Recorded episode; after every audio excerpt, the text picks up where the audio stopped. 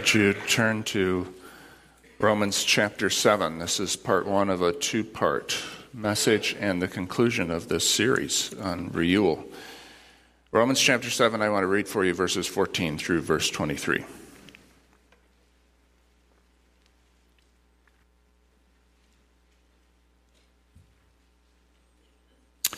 This is St. Paul writing. It says in verse 14, we know that the law is spiritual, but I am unspiritual, sold as a slave to sin. I do not understand what I do. For what I want to do, I do not do. But what I hate, I do. And if I do what I do not want to do, I agree that the law is good. As it is, it's no longer I myself who do it, but it's sin living in me. I know that nothing good lives in me, that is, in my sinful nature, literally my flesh. For I have the desire to do what is good, but I cannot carry it out. For what I do is not the good I want to do. No, the evil I do not want to do, this I keep on doing. Now, if I do what I do not want to do, it's no longer I who do it, but it's sin living in me that does it. So I find this law at work. When I want to do good, evil is right there with me. For in my inner being, I delight in God's law. But I see another law at work in the members of my body, waging war. The Greek word is something like strategizing against the law of my mind and making me a prisoner of the law of sin at work within my members. We've been talking about renewal now for months, not only about being renewed, but being renewed, being transformed into the person God intended you to be, and that you will absolutely love being. The possibilities for those in renewal are so grand, they boggle the mind. They're stunning. The people who become their true selves, who are completed in Christ, use the biblical phrase, will, this is 1 Corinthians 6, judge angels. They will bear a weight of glory. That's 2 Corinthians. A glory that will not just be revealed to them, but in them. That's Romans. They eagerly await a day of praise, honor, and glory when Jesus Christ is revealed and their faith is proved genuine. That's 1 Peter. The renewed man or woman will see Christ and will be like him. He or she will receive a body like the body of his glory, Philippians chapter 3, and will be changed from glory to glory. George MacDonald boldly said, When the sons of God show as they are, see, there's going to be a day of revealing for us too. When the sons of God show as they are, when the sons of God sit with the Son of God on the throne of their Father, then shall they be in potency of fact the lords of the lower creation, the bestowers of liberty and peace upon it. Then shall the creation, subjected to vanity for their sakes, find its freedom in their freedom, its gladness in their sonship. This kind of thing, no doubt even better than this, is the future of God's people. It's the result of renewal. If you belong to God's people, this is your destiny. So let me ask how does that high and holy future compare with your present daily reality? Because in my life at least, instead of glory to glory, it sometimes feels like failure to failure. How on earth will we be lords of creation when we're not even good husbands and wives? We can hardly get through a day, through an hour, without saying something, doing something, or thinking something that betrays our high calling. And if God Himself is the agent behind our renewal, if God's the one doing this, why is it taking so long? He spoke all of creation. That, uh, according to scientists today, it'll change, but according to scientists today, that's something like 100 billion galaxies covering 28 billion parsecs. You know what a parsec is? A parsec is a unit of measurement. Uh, it would take three light years, that is, three years of traveling at 186,000 miles per second. It would take three light years to traverse one parsec, and the universe is composed of 28 billion of them. If God spoke all of that, all of creation, into existence in a mere six days, why does my recreation make such little progress in six months, or six years, or 60 years? The answer, I think, is that creation was a cinch compared to recreation. Soren Kierkegaard said, God creates out of nothing. Wonderful, you say. Yes, to be sure, but he does something more wonderful still. He makes saints out of sinners. More wonderful and more difficult.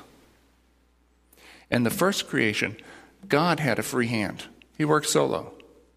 But in the second creation, in what we've been calling renewal, he's chosen to work with his children. Have you ever worked with your little children?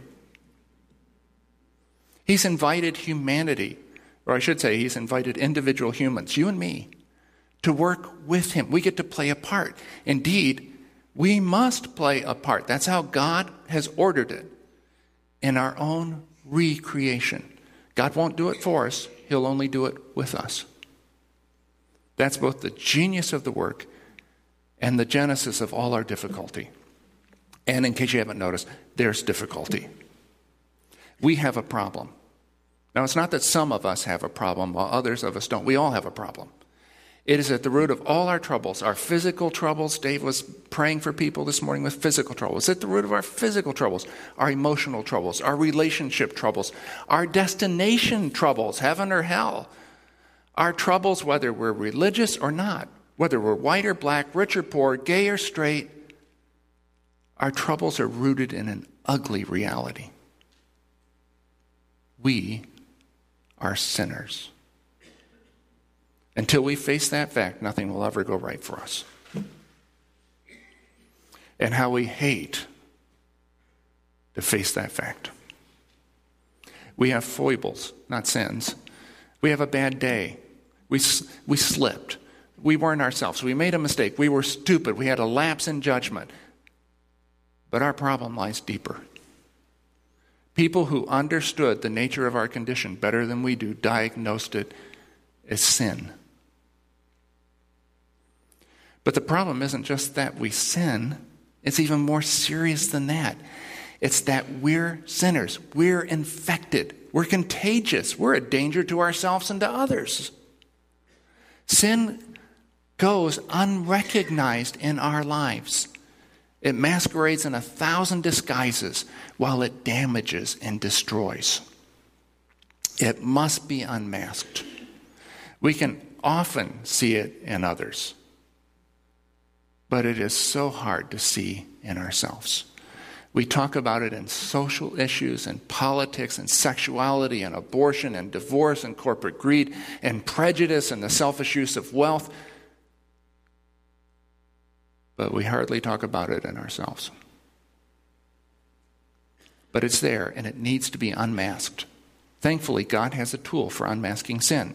It is called the law which he gave us. This is verse 13. I started at verse 14, but this is verse 13.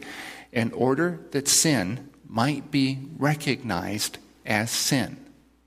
The Greek says something like, in order that sin might be manifest, that it might be unmasked. Because, you see, it often goes unrecognized. Like termites in the walls of a house. And unrecognized, it will do great damage in our lives. You might not see it for a long time, but you will. Our biggest obstacle in living the Christian life is not ignorance or weakness or the postmodern cultural milieu. It is sin, not existing out there in some kind of static form, but working in here. That's what most impedes our progress. Until we understand that and take appropriate steps, we're not going to make any lasting progress. We'll move forward a few steps and we'll slide back a few steps.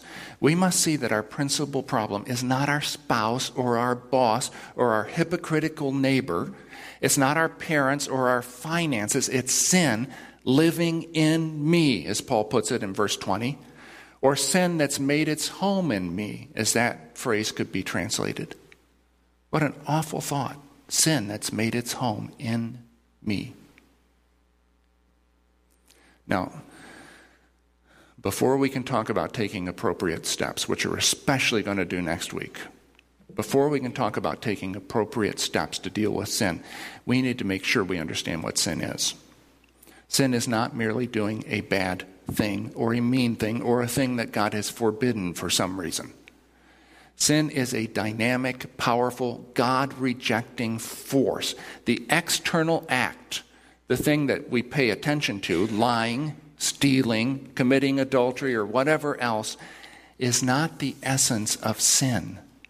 The essence, the really devastating part of sin, is that it rejects God. It banishes him to some nether region, at least momentarily, and, and tries to take his place. That's the horrible thing. What people tried to do to Christ on the cross, get rid of him, is what is going on every time we sin. Which is why the author of Hebrews draws a parallel between the two. Sin is anti God, it is a rejection of God, it's an attempt to get rid of Him. You can see this for yourself. Now, this is one of those things you, that has the disclaimer do not try this at home, but you will. When you sin, you will always push God away from you before you act. You cannot sin without pushing God away. That's the devastating part about sin. Is that you try to get rid of him. You Try to get rid of the Lord of the universe so you can do what you want. Understanding that gives us insight into the surprising attitude that we find toward sin in the Bible. Here's some sin that we think little, grumbling, for example. And in the Bible, it's regarded as if it were the very doorway to damnation. While some other sin that we think particularly heinous, like murder, is regarded as completely pardonable. That's because the, the, the essence, the poison of sin, does not reside in the external act, but in the rejection of God that always accompanies it. And a man can reject God just as completely through the sin of laziness or grumbling as through the sin of murder or rape. Now, it's fundamentally important that we get what I'm about to say next. This active God rejecting power has spread through humanity. That's what the apostle Paul told us in Romans 5:12. Sin entered the world through one man and death through sin, and in this way death came to all men because all men sinned. But that's only part of the bad news. Sin is not only spread through humanity, it's resident in us in you. It lives in you, a cancer that keeps you from achieving spiritual health and wholeness, from your renewal.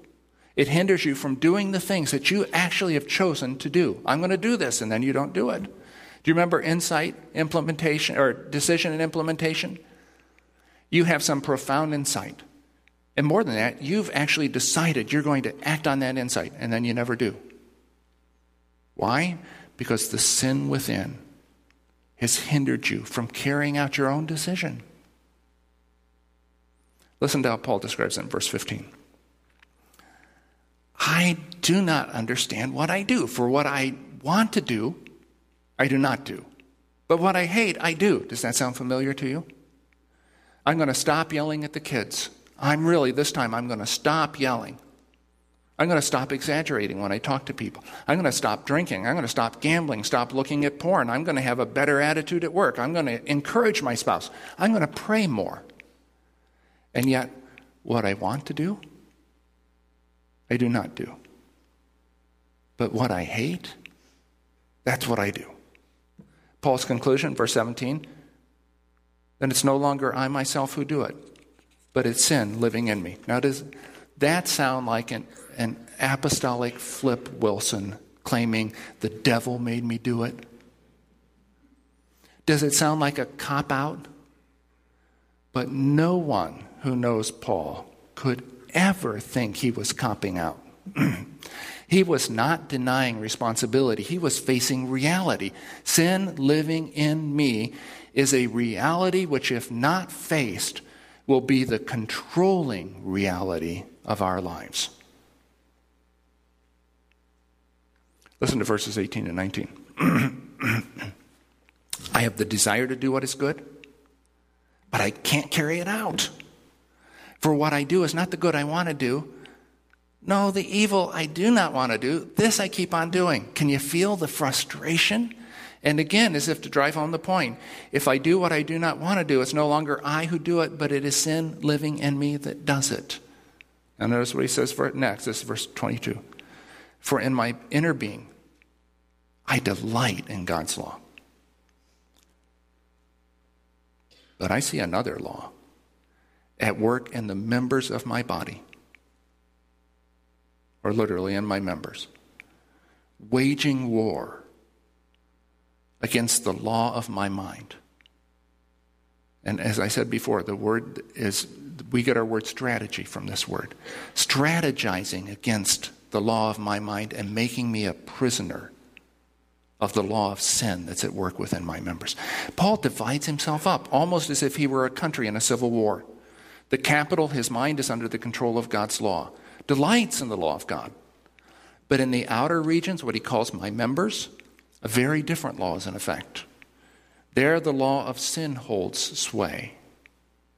You can see that really clearly in verse 25. I myself, and I didn't read this originally, but I myself in my mind am a slave to God's law. But in the sinful nature, literally, in my flesh, a slave to the law of sin. He says the same kind of thing to the Galatians. The sinful nature, literally again, the flesh, desires what is contrary to the spirit, and the spirit what is contrary to the flesh. They are in conflict with each other so that you do not do what you want to do. You really want to do it, but you don't do it.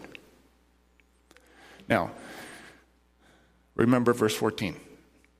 We know that the law is spiritual, but I am unspiritual. Or, literally, I am fleshly.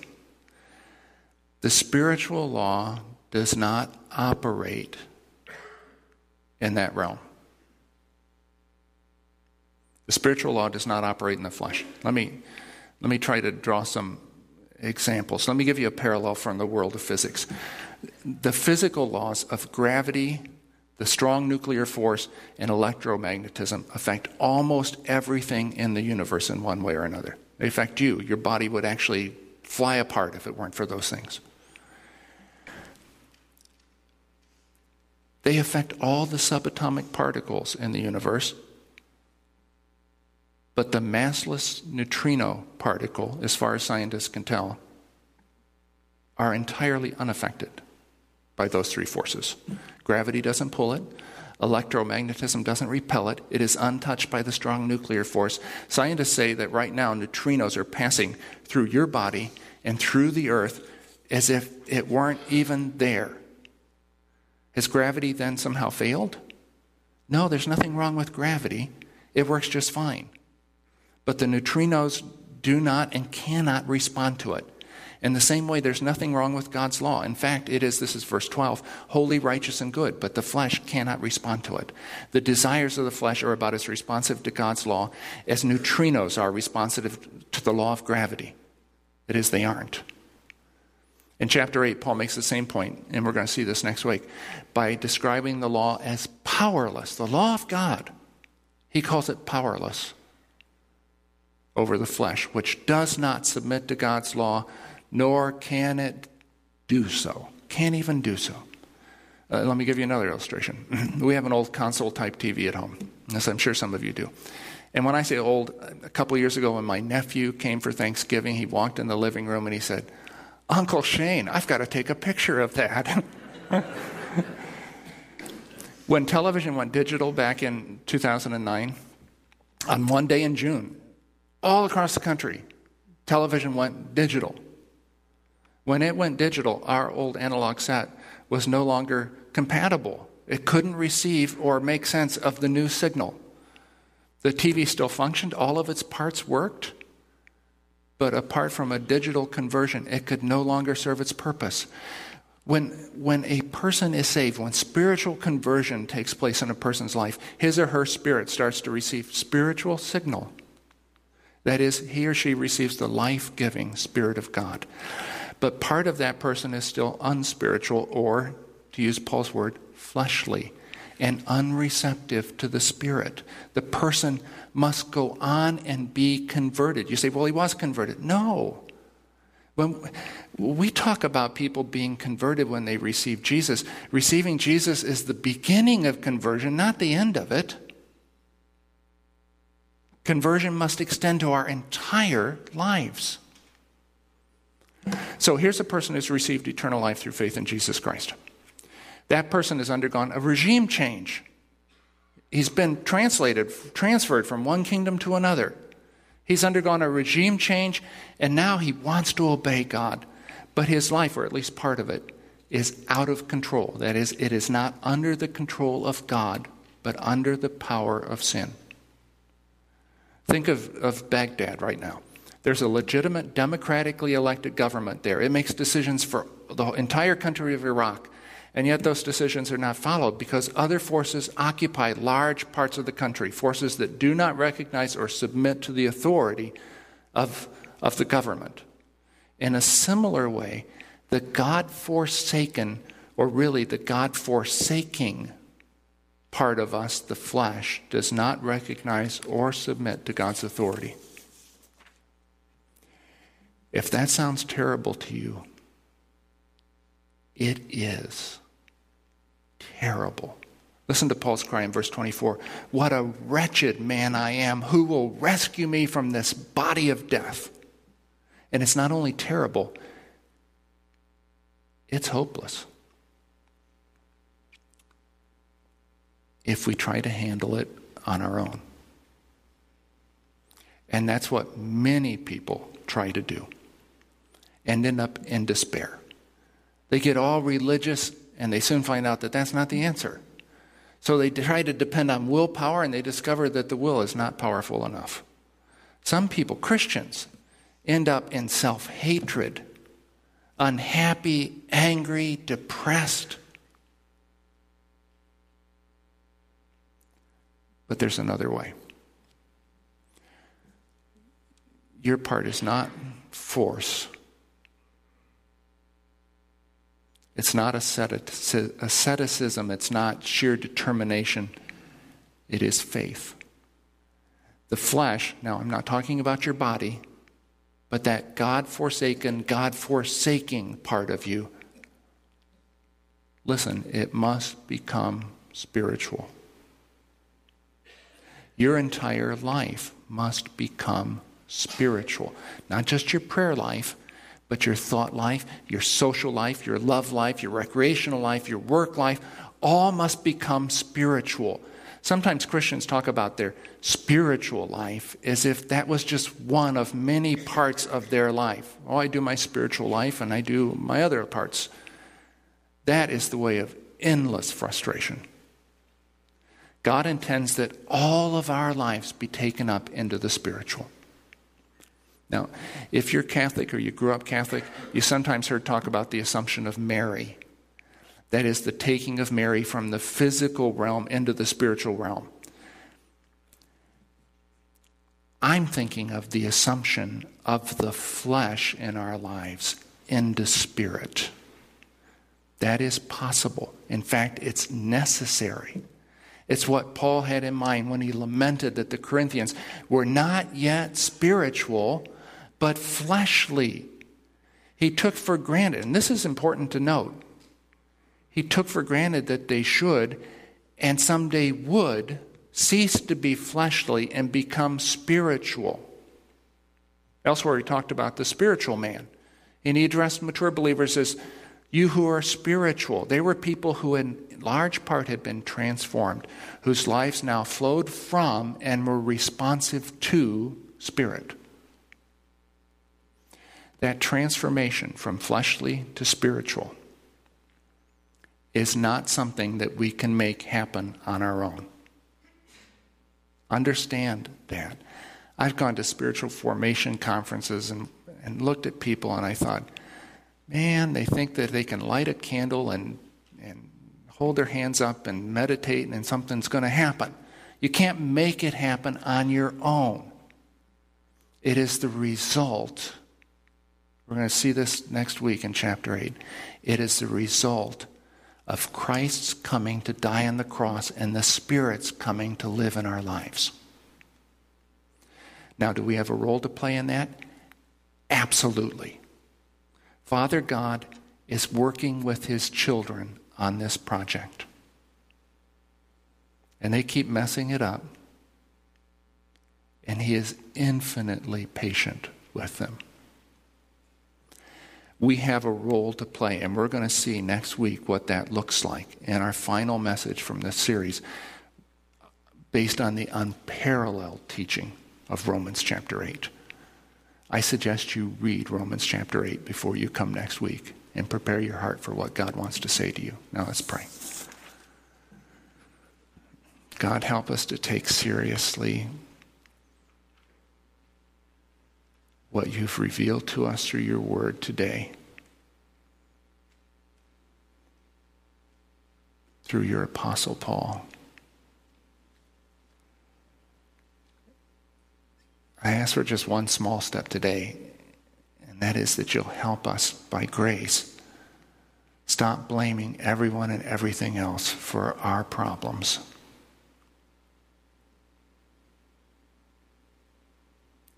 And see really at the heart of it all, it's sin dwelling in me. Lord, I say that's a small step, but it's a huge step, and I pray that you'll do it for us. You'll help us take it. You'll walk with us through it.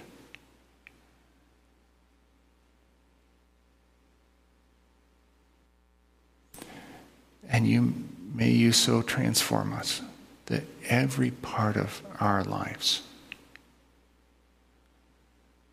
is open, is vibrant with your spirit. We ask for this great, good gift through your Son, Jesus, who made it all possible. Amen.